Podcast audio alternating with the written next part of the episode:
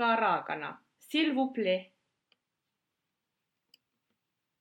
Tervetuloa kuuntelemaan podcastiani. Minä olen Johanna Isosävi, ranskan kieleen erikoistunut filosofian tohtori. Podcasteissani käsittelen ranskan kieleen, kulttuuriin ja kääntämiseen liittyviä ilmiöitä, usein verraten niitä Suomeen. Allez, c'est parti! 21. ensimmäisessä podcast-jaksossa haluan pohtia, miksi opiskella ranskaa, mutta sitä ennen on suorastaan pakko puhua suomalaisten romahtaneesta kielitaidosta. Jo 2012 Suomen Kuvalehdessä ilmestyi Pauliina Penttilän juttu Kielitaitoinen kansa, se ei ole kohta enää totta. Ja siinä aika hyvin käydään läpi, mitä on oikein tapahtunut kielten opiskelun suhteen koulussa ja, ja, ja pohditaan syitä tähän. Käyn vähän läpi tältä kannalta. Tilannehan on se, että muiden kielten kuin englannin opiskelu on Suomessa romahtanut, ja tämä tilanne on ollut tällainen jo aika pitkään. Kuten tässä Suomen Kuvalehden jutussa todetaan, yhä useampi suomalainen osaa peruskoulun käytyä vain kahta kieltä, eli englantia ja ruotsia. Lukiossakaan tilanne ei ole sen parempi. Siellä lähes puolet opiskelijoista opiskelee vain kahta kieltä. 1990-luvun lopulla vähintään kolmea kieltä opiskeli yli 70 prosenttia. Aika hurja juttuja on tapahtunut mm, niin kuin vieraiden kielen, kielten kirjoittajien määrälle. Tämä ei koske ainoastaan ranskaa. Esimerkiksi saksan kirjoittajien määrä on laskenut noin kymmenessä vuodessa. Puhutaan nyt pitkästä oppimäärästä, niin 70 prosenttia ja lyhyessä oppimäärässä 60 prosenttia. Ranskassa tilanne on se, että pitkän oppimäärän kirjoittajien määrä on kymmenessä vuodessa vähentynyt 40 prosenttia ja lyhyen oppimäärän kirjoittajien määrä vieläkin enempi lähes 60 prosenttia.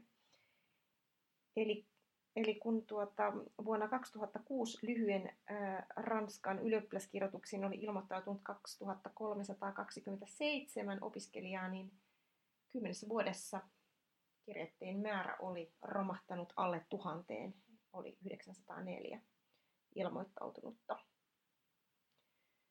Mitä on oikein niin kuin tapahtunut, että miksi muiden kielten kuin englannin suosio on, on romahtanut? Mehän elämme globaalimmassa maailmassa kuin koskaan. Maailma ei todellakaan ole pienentynyt päinvastoin. Ja tässä Suomen Kuvalehden jutussa todetaan, että, että, että suurin syy olisi englannin ylivalta. Ei, eivät pelkästään koululaiset, mutta myös heidän vanhempansa ajattelevat, että englanti riittää, sillä pärjää.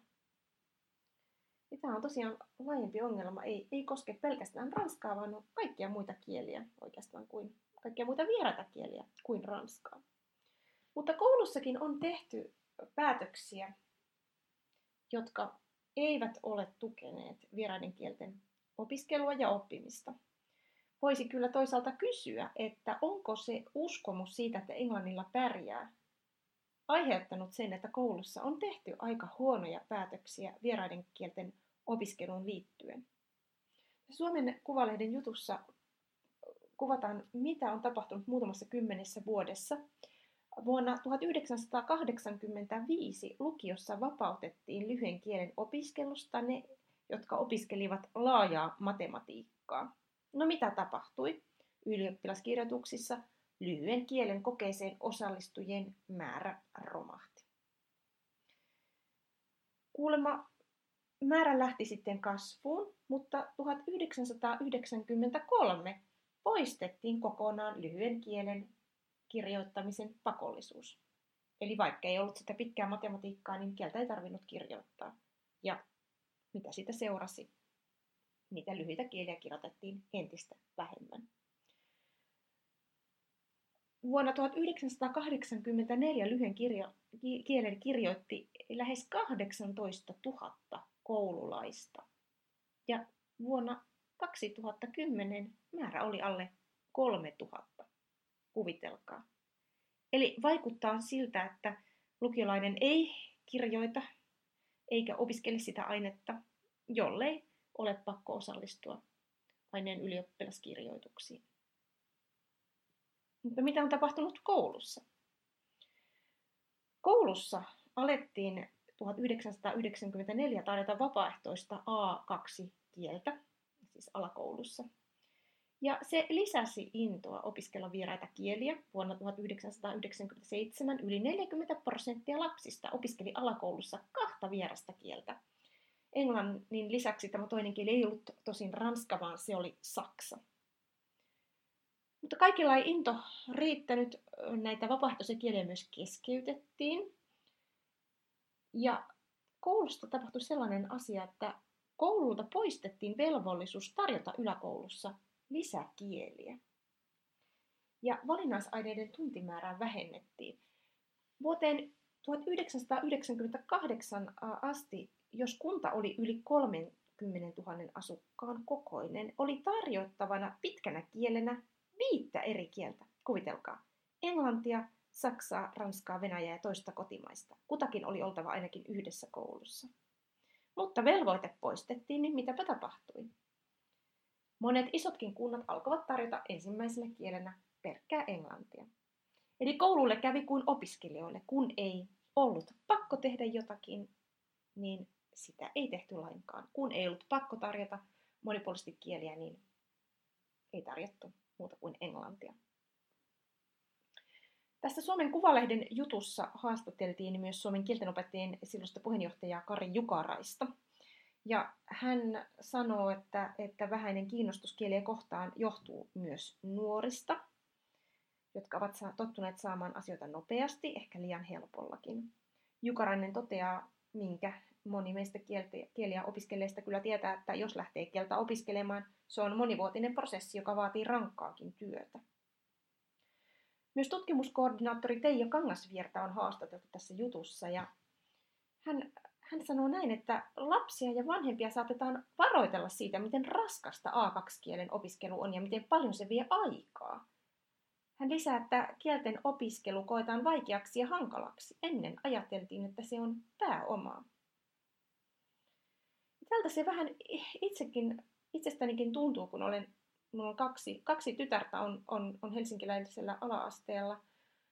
Ja tuntuu, että, että, että, että jotenkin näitä kieliä ei enää niin jakseta opiskella, eivätkä myöskään vanhemmat siihen niin kuin patista. Nyt kun tehtiin uudistus, että ruotsi alkaa jo kuudennelta luokalta, niin monet vanhemmat suorastaan kokevat, että lapselle on aivan liian raskasta opiskella kolmea kieltä alakoulussa. Eli tämä kolme kieltä tuntuu niin, niin pelottavalta ajatukselta, että, että moni ajattelee, että se A1 englanti ja sitten se kutosella alkava ruotsi riittää. No nythän on sitten tullut muutoksia kielenopetukseen, kun ää, kielenopetusta on varhennettu. Eli hallitus on sopinut kehysriihessä, että vuodesta 2020 alkaen kielten opetus alkaa jo ensimmäisellä luokalla kaikilla Suomen koululaisilla – ja on ollut jo hallituksen kärkihankkeita, on osassa kouluissa sitä on alettu kokeilemaan jo aikaisemmin. Ja lueskelin, lueskelin tämmöistä tiedonantoa, jossa on ylevä, ylevästi sanottu, että tavoitteena on rohkaista lapsia ja nuoria valitsemaan ja opiskelemaan monipuolisemmin kieliä sosioekonomisesta taustasta, sukupuolesta tai paikkakunnasta riippumatta sekä saamaan kipinän elinikäiseen kielten opiskeluun. No, auttaako tämä asia? Ryhtyvätkö koululaiset opiskelemaan monipuolisemmin kieliä? No ainakin on hyvä, että varhennetaan kielten oppimista, koska usein puhutaan, että lapsilla se herkkyyskausi on 0-6 vuotta. No, ekaluokkalainenkin on sitten jo tietysti pikkasen sillä ylä, ylärajalla, mutta parempihan se on kuin 9-vuotiaana aloittaa. Mutta eihän se auta, jos edelleen ryhdytään vain englantia oppimaan ensimmäiseltä luokalta. Eli jos ne vanhemmat taas valitsevat vain sen englannin, eikä välttämättä kovin monia muita kieliä ole edes aina tarjolla, niin oikeastaan vain, vain se auttaa tässä tapauksessa, että jos ensimmäisellä luokalla luokka aloitetaan jollakin muulla kielellä kuin englannilla ja kun vähän kävin aikaisemmin ilmi, mitä tapahtuu silloin, kun näitä pakkoja poistettiin, niin tuntuu vähän hassulta, että onko tässä nyt sitten jokinlainen pakon kannattaja, että saadaanko sillä pakolla jotakin aikaan. Matematiikkaa pitää opiskella, niin olisiko ollut järkevä samalla päättää, että aloitetaan se kielen opiskelu jollain muulla kielellä kuin englannilla tai kotimaisilla kielillä, eli suomilla ja ruotsilla. Ja pienten lasten kielten oppiminenhan tapahtuu paljon leikin ja toiminnan kautta, ja jos vanhemmilla on omat muistot sieltä koulun kielten opiskeluajolta, niin nykypäivän kielten oppiminen opiskelu on hyvin toisenlaista. Et itse ajattelen, että eihän välttämättä tarvitsisi ennen, esimerkiksi ennen kolmatta luokkaa välttämättä kirjoittaa lainkaan. Että se voisi ihan keskittyä suullisen viestintään ja vuorovaikutukseen, että kyllähän se suullinen on kuitenkin se kielen ensi, ensisijainen muoto ja sitten on kehittynyt kirjallinen, kirjallinen kieli. Samaa mieltä on jo tuossa 2012 Suomen Kuvalehden jutussa haastateltu tutkija, jonka erityisala on varhainen kieltenopetus. Ja tämä tutkija on Karita Moord Miettinen, joka toteaa, että pitäisi aloittaa jollain muulla kuin englannilla. Että se voisi rohkaista lapsia opiskelemaan muitakin kieltä, ehkäistä ajatusta, että pelkällä englannilla pärjää. Ja hän on samoilla linjoilla kuin minäkin, että kielten opiskelu tosiaan ehdottomasti aikaisemmaksi jo, jo, jo, jo esi, esikoulussa. Ja englannin voisi aloittaa vaikka kolmannella luokalla. Mutta usein tässäkin jutussa todetaan, että vanhemmat haluaa nimenomaan, että lapsi oppii ensiksi englantia ja pelkäävät sitä, että muuten englannin kieli jää oppimatta. Just ymmärrän sen ajatuksen, että englanti on tärkeä, se on tärkeä lingua franca nykypäivän globaalissa maailmassa, kyllä, en kiistä sitä – mutta kuten tämä tutkija Mord Miettinen toteaa, että se on turha pelko. Englanti on niin vahvasti läsnä lasten elämässä, että he tutkitusti oppivat sitä kyllä. Olen tässä itse seurannut tokaluokkalaistani, joka ei ole vielä aloittanut englannin opiskelua. Hän ei ole koulussa vielä opiskellut mitään kieltä. Hän on käynyt kyllä yhden lukukauden ekaluokkaa siis Ranskassa. Osaa, osaa ranskaa ja jatkaa, jatkaa sen, sen opiskelua, mutta hän on katsellut englanninkielisiä videoita ja yhtenä iltana hän tässä rupesi sitten joku vähän puhumaan meille englantia. Et huomasin kyllä itsekin, itsekin sen, että kun tarpeeksi sitä inputtia tulee, niin on ikään kuin pieni lapsi, vauva oppii, oppii sitä kieltä, niin näin sitä, näin sitä näköjään to, tokaluokkalainenkin oppii. Kuitenkin niitä muita kieliä, kuten ranskaa, kuulee todella paljon vähemmän Suomessa että silloin olisi hyödyllistä aloittaa mahdollisimman varhain sen kielen opiskelu, koska se ympäristö ei tue sitä. No, suomalaisten kielitaidolle on, on, on käynyt kyllä aika, aika ohrasesti. Toivon, että se suunta lähtee kääntymään toiseksi. Mutta miksi kannattaisi opiskella nimenomaan ranskaa? Mä katsoin, mitä Ranskan Suomen suurlähetystö listaa siellä on listattu nimittäin kymmenen syytä. Hyvää syytä opiskella ranskaa. Ja haluaisin käydä näitä syitä vähän läpi ja pohtia niitä. Ensimmäinen syy on, että ranskaa puhutaan kaikkialla maailmassa. Yli 200 miljoonaa ihmistä puhuu ranskaa viidessä maan osassa. Ranskankielisten maiden muodostaman frankofonian piiriin kuuluu 68 valtiota. Englannin jälkeen Ranska on eniten opiskeltu vieraskieli maailmassa. Tosiaan Ranskan puhujia arvioidaan olevan maailmassa yhteensä noin 274 miljoonaa, joista 212 miljoonaa puhuu ranskaa äidinkielenään tai arkikielenään. Eli valtavan globaalista kielestä on, on, on kyse. Monesti sitä ei tule ajatelleeksikaan, kun ajattelen Eurooppa-keskeisesti. Euroopassa tietysti Ranskan lisäksi Ranska on, on virallinen kieli Belgiassa. Ja Monakon ruhtinaskunnassa ainoa virallinen kieli on, on, on ranska. Ranska on myös Sveitsin yksi virallisista kielistä ja samoin yksi Luxemburgin virallinen kieli. Ranskaa puhutaan myös Kanadassa. Quebec on alue siellä, jonka virallinen kieli on ranska. Quebecissä asuvista kahdeksasta miljoonasta ihmisestä noin 80 prosenttia puhuu, puhuu sitä ranskaa. Afrikassa on, on monia ranskankielisiä alueita. Tämä johtuu tietysti tästä Ranskan siirto, siirto, siirtomaaperinnöstä. Pohjois-Afrikassa, Algeriassa puhutaan ranskaa, Marokossa, Tunisiassa. Länsi-Afrikassa, Senegalissa puhutaan ranskaa, Mauritaniassa, Malissa, Ranskan Gineassa, Norsunluurannikolla, Burkina Fasossa, Beninissä, Nigerissä. Sitten Ranska hallitsee monia, monia semmoisia Euroopan ulkopuolisia alueita, merentakaisia alueita, département et territoire d'outre-mer, erilaisia saaria, Karibialla Guadeloupe, Martinique, Etelä-Amerikassa on Ranskan Guyana ja Ranskan Polynesia, Uusi-Kaledonia, Tahiti. Eli hyvin laajalta alueelta maapalloa löytyy ranskankielisiä maita. Ja tämä on vähän auttanutkin Ranskaa, että vielä suurempi suosion romahdus on tapahtunut Saksalle. Kerrotaan tässä Suomen Kuvalehden jutussakin, että kun nuoret eivät välttämättä niin kuin suuntaudu enää pelkästään Eurooppaan, vaan ajattelevat koko maailmaa, kiinnostaa Etelä-Amerikkaa ja Kauko-Itä. Ja Saksa, kun ei ole tällainen maailmankieli, se on eurooppalainen kieli, niin se on kärsinyt siitä, että Espanjahan on sitten nostanut jopa, jopa suosiaan, että suosiotaan, että ennen sitä oli paljon vähempi opiskeltiin kuin nykyään. Että Etelä-Amerikka ja latinokulttuuri ja musiikki ja kaikki tällainen kiinnostaa. No toinen syy opiskella ranskaa tämän suurlähetystön listan mukaan on kieli, joka auttaa työn saannissa. Eli ranskalaisyritysten ovien avaamisesta puhutaan ja Ranska on maailman viidenneksi suurin kauppamahti. Työelämä voi tuntua koululaisesta vähän kaukaiselta, ehkä se voi, voi niin kuin innostaa aikuisopiskelijoita. Tottahan tämä tosiaan on.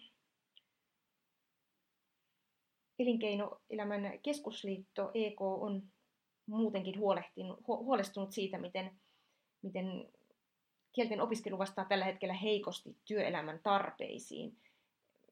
He ovat sanoneet tiedotteessaan jo vuonna 2014, että kansainvälistymisen myötä työelämän kielitaitotarpeet ovat monipuolistuneet. Että englannin taito ei yksin riitä. Tuhat yritystä vastasi tähän EK-kyselyyn. No kolmanneksi suurlähetystö listaa kulttuurin kielen, keittotaito, muoti, teatteri, visuaaliset taiteet, tanssi, urheilu, arkkitehtuuri. Täällä listataan henkilöitä, no on kyllä toisaalta aika, aika vanhoja henkilöitä, että en tiedä inspiroivatko nämäkään nyt nuoria kirjailijoista. Mainitaan Victor Hugo ja Molière, laulista Edith Piaf, sitten on Céline Dionia, Jussun Duuria. Jälkimmäinen on myös kunnostautunut poliitikkona.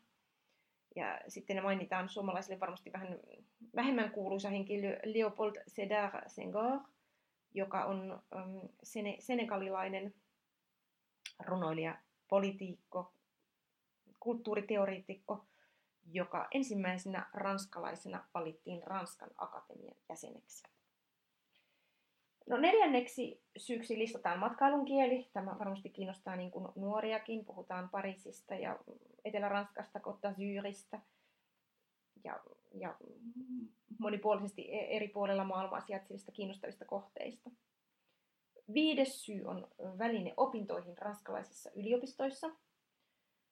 Ranskan taitoisilla opiskelijoilla on mahdollisuus myös hakea Ranskan valtion stipendejä. Tämä on ihan hyvä juttu. Voi olla, että välttämättä ihan koululaiset eivät näin pitkälle myöskään ajatelle.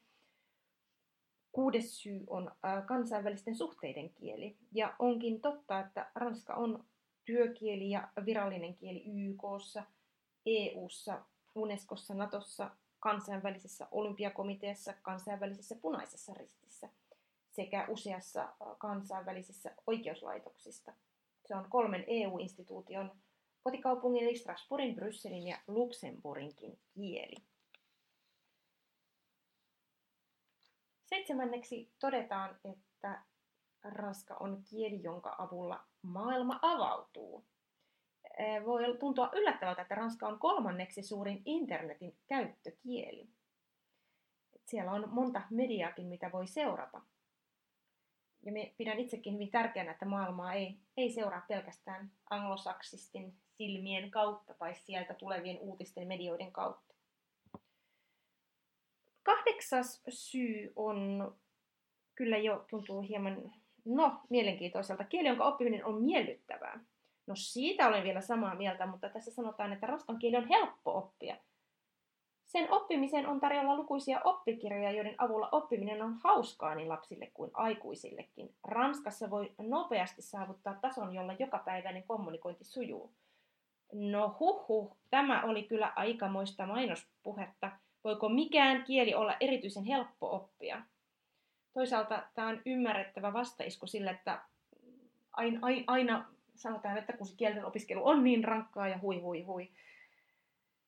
Mutta en nyt ehkä ihan, ihan lähtisi sanomaan, että nopeasti tulee taso, että jokapäiväinen kommunikointi sujuu kuitenkin ranskan puhekieltä. On, kestää hieman aikaa, että sitä oppii ymmärtämään, muistan itsekin sen.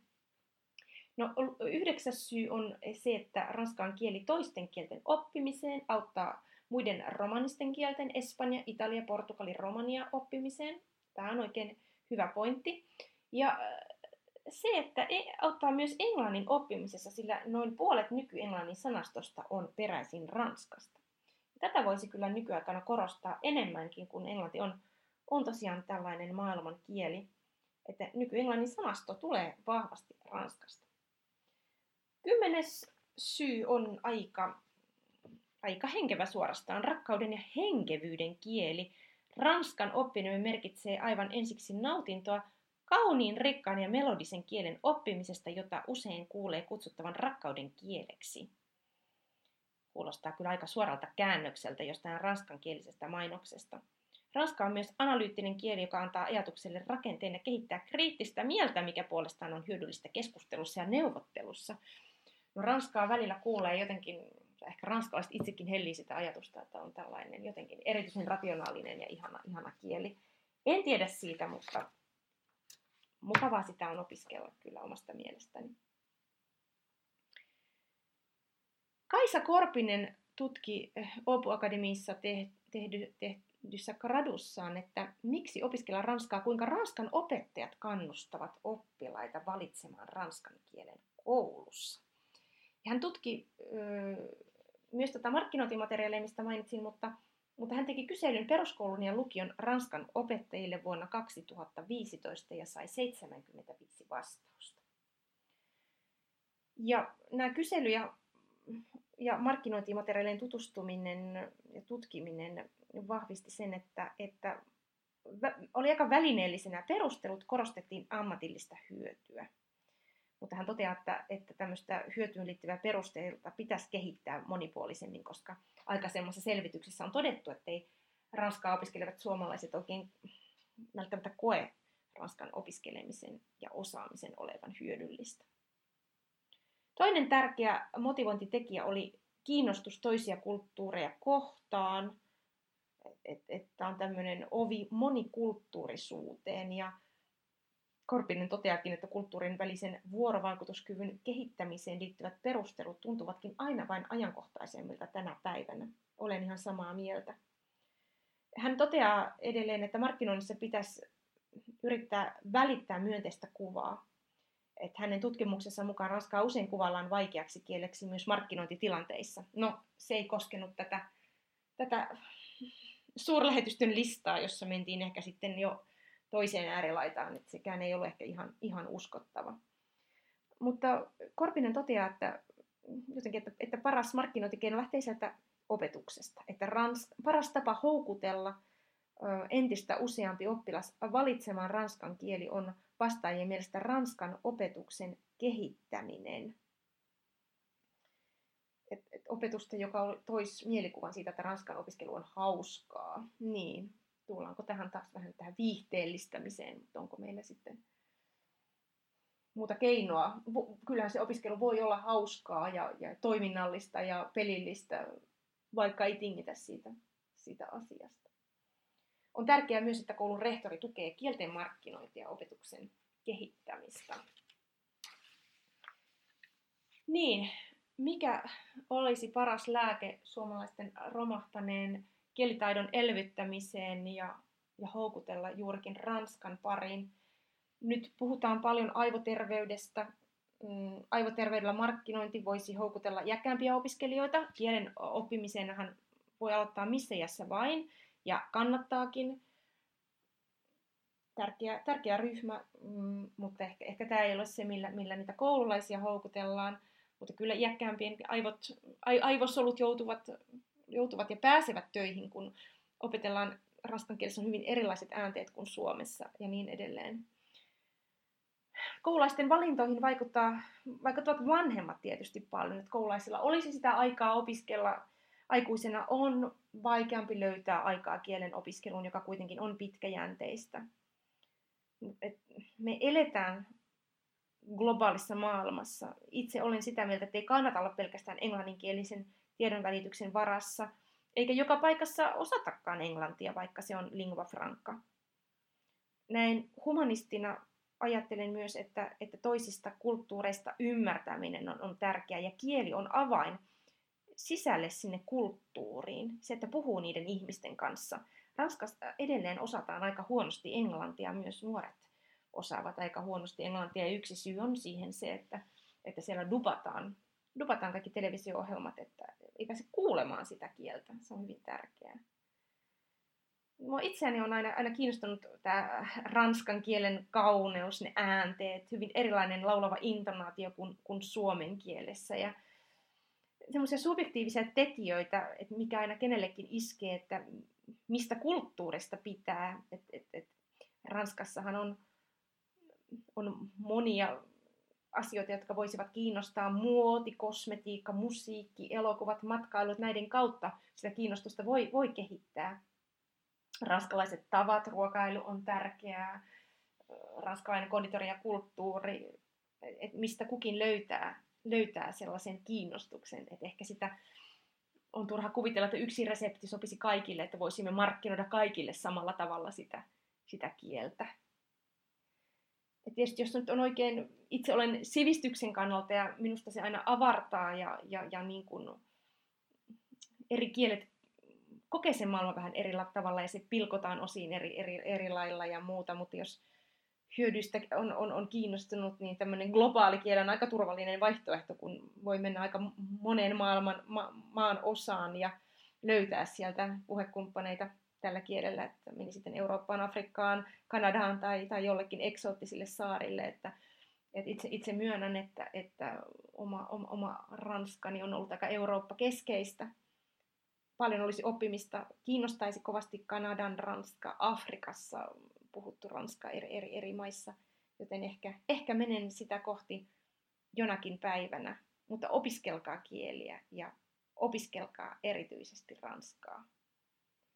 Siinä voi avautua nimittäin aika monta uutta maailmaa. Voit lukea lisää ranskan kielen ja kulttuurin ilmiöistä blogissani johanna.isosavi.com kautta blog. thank you